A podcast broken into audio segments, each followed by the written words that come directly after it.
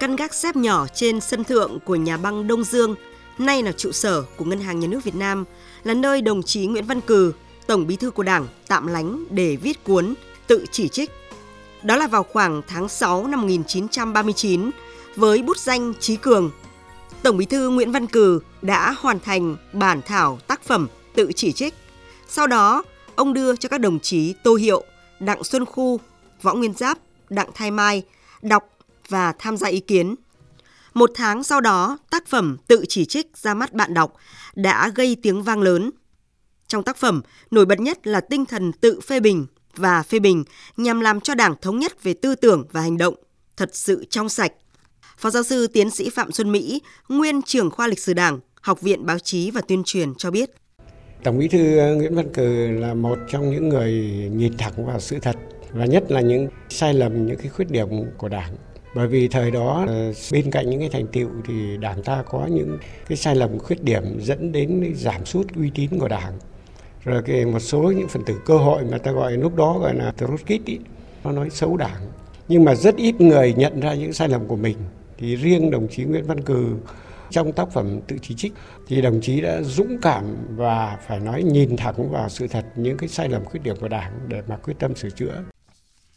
Như vậy, chỉ 9 năm sau ngày thành lập, Đảng đã tiến hành sinh hoạt tự phê bình sâu rộng, khắc phục hạn chế, giải quyết vấn đề về tư tưởng và tổ chức của Đảng. Sau cách mạng tháng 8, Chủ tịch Hồ Chí Minh cũng đã kịp thời chấn chỉnh, phê phán, cảnh báo một số căn bệnh của những người nắm chức vụ quyền hạn trong bộ máy chính quyền nhà nước như trái phép, cậy thế hủ hóa, tư túng, chia rẽ kiêu ngạo. Đến tháng 10 năm 1947, trong tác phẩm Sửa đổi lối làm việc, người trực tiếp phê phán những sai lầm khuyết điểm của cán bộ đảng viên, xác định rõ 12 chuẩn mực về tư cách của Đảng chân chính cách mạng. Trong bản di trúc để lại trước lúc đi xa, Chủ tịch Hồ Chí Minh cũng dành nhiều quan tâm tới công tác xây dựng và chỉnh đốn Đảng. Theo ông Đỗ Hoàng Linh, Phó Giám đốc khu di tích Chủ tịch Hồ Chí Minh, thì đây chính là một nội dung cốt lõi trong di trúc của người. Bản di trúc mà gần như là một cái định hướng cho một đảng cầm quyền về một đạo đức cách mạng, về phương pháp và lãnh đạo là Đảng Cộng Việt Nam và bây giờ chúng ta vẫn đang thực hiện. Thứ nhất ấy, là cái điều đầu tiên là à, Bác Hồ nhắc đến ấy, đấy là cái sự đoàn kết thống nhất trong Đảng. Vấn đề thứ hai là vấn đề đạo đức cách mạng. Cái người bình thường ấy cũng đã phải có đạo đức rồi nhưng mà cái người đảng viên, người lãnh đạo đấy cái đạo đức cực kỳ quan trọng. Tư tưởng về xây dựng, chỉnh đốn Đảng của Chủ tịch Hồ Chí Minh được Đảng ta quán triệt sâu sắc bằng những việc làm thường xuyên, liên tục tự chỉnh đốn nội bộ, mở nhiều đợt xây dựng, chỉnh đốn sâu rộng. Qua nhiều kỳ đại hội của Đảng, công tác xây dựng và chỉnh đốn Đảng luôn được đặc biệt quan tâm.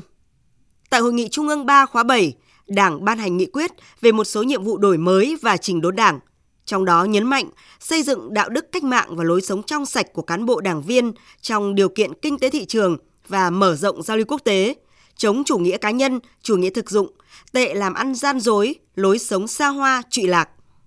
Đến Hội nghị Trung ương 6 lần 2 khóa 8 vào năm 1999, Đảng ban hành nghị quyết số 10 về một số vấn đề cơ bản và cấp bách trong công tác xây dựng Đảng hiện nay.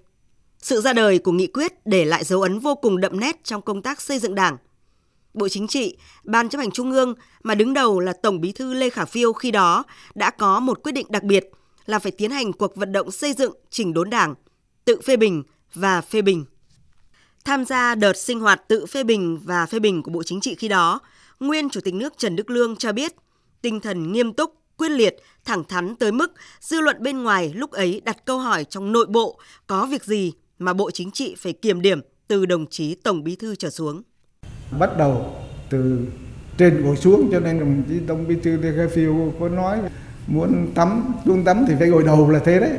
Tức là Bộ Chính trị là phải thực sự sinh hoạt phê bình từ phê bình sâu sắc theo yêu cầu của nghị quyết câu chuyện là nó đã thật sự thật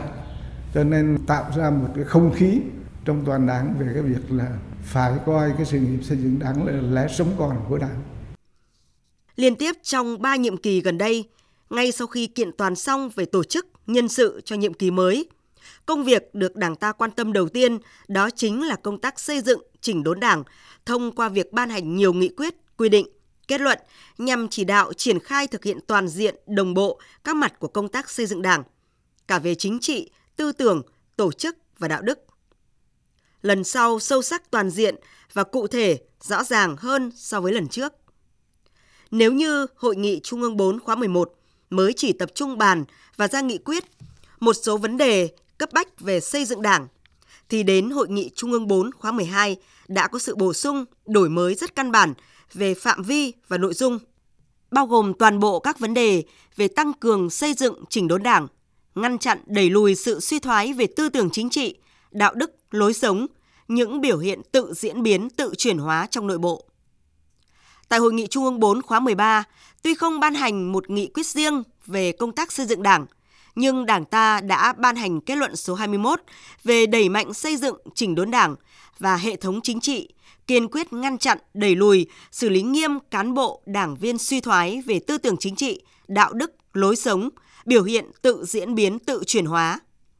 Bế mạc Hội nghị Trung ương 4 khóa 13, Tổng Bí thư Nguyễn Phú Trọng đã có bài phát biểu quan trọng, trong đó nhấn mạnh. Cái mới của lần này là Trung ương đã mở rộng phạm vi không chỉ trong xây dựng trình đốn đảng mà còn bao gồm cả trong xây dựng hệ thống chính trị đúng theo tinh thần nghị quyết đại hội 13 của đảng.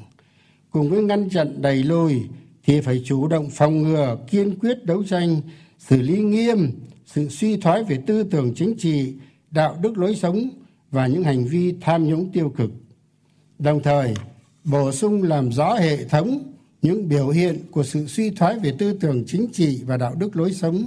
tự diễn biến tự diễn hóa tiêu cực sát hợp với tình hình mới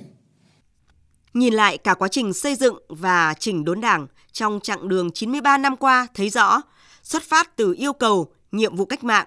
từ sứ mệnh lịch sử của Đảng đối với dân tộc mà trong mọi thời kỳ cách mạng, Đảng ta đều thường xuyên quan tâm chăm lo xây dựng, chỉnh đốn Đảng trong sạch vững mạnh về mọi mặt.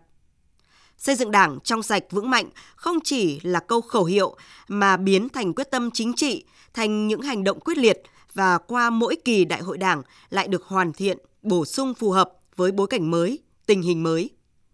Tại Đại hội Đảng lần thứ ba năm 1960, Đảng ta đề ra nhiệm vụ xây dựng Đảng trên ba mặt trận: tư tưởng, chính trị, tổ chức. Thì đến Đại hội 12 đã bổ sung thêm xây dựng Đảng về mặt đạo đức, Tiếp đó cũng xuất phát từ yêu cầu của thực tiễn trong tình hình mới về xây dựng Đảng, xây dựng đội ngũ cán bộ. Đảng ta đã đưa công tác cán bộ trở thành một mặt trận quan trọng, cơ bản trong công tác xây dựng Đảng, đáp ứng mong mỏi của đảng viên và nhân dân.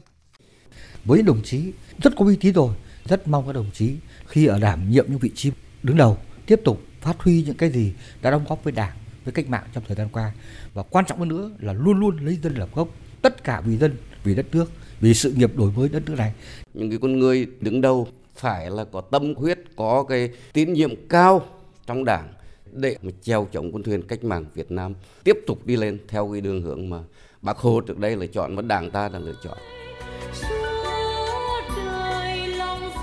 Với việc coi trọng và đẩy mạnh công tác xây dựng chỉnh đốn Đảng toàn diện về chính trị, tư tưởng, đạo đức, tổ chức và cán bộ, Đảng ta đã ngày càng khẳng định quyết tâm, quyết liệt tạo bước chuyển mới trong công tác xây dựng chỉnh đốn Đảng, làm cho Đảng ta ngày càng trong sạch, vững mạnh toàn diện, thật sự là đạo đức, là văn minh, xứng đáng là đội tiên phong của giai cấp công nhân, nhân dân lao động và của toàn dân tộc Việt Nam. Đảng có vững mạnh mới hoàn thành sứ mệnh lịch sử của Đảng cầm quyền,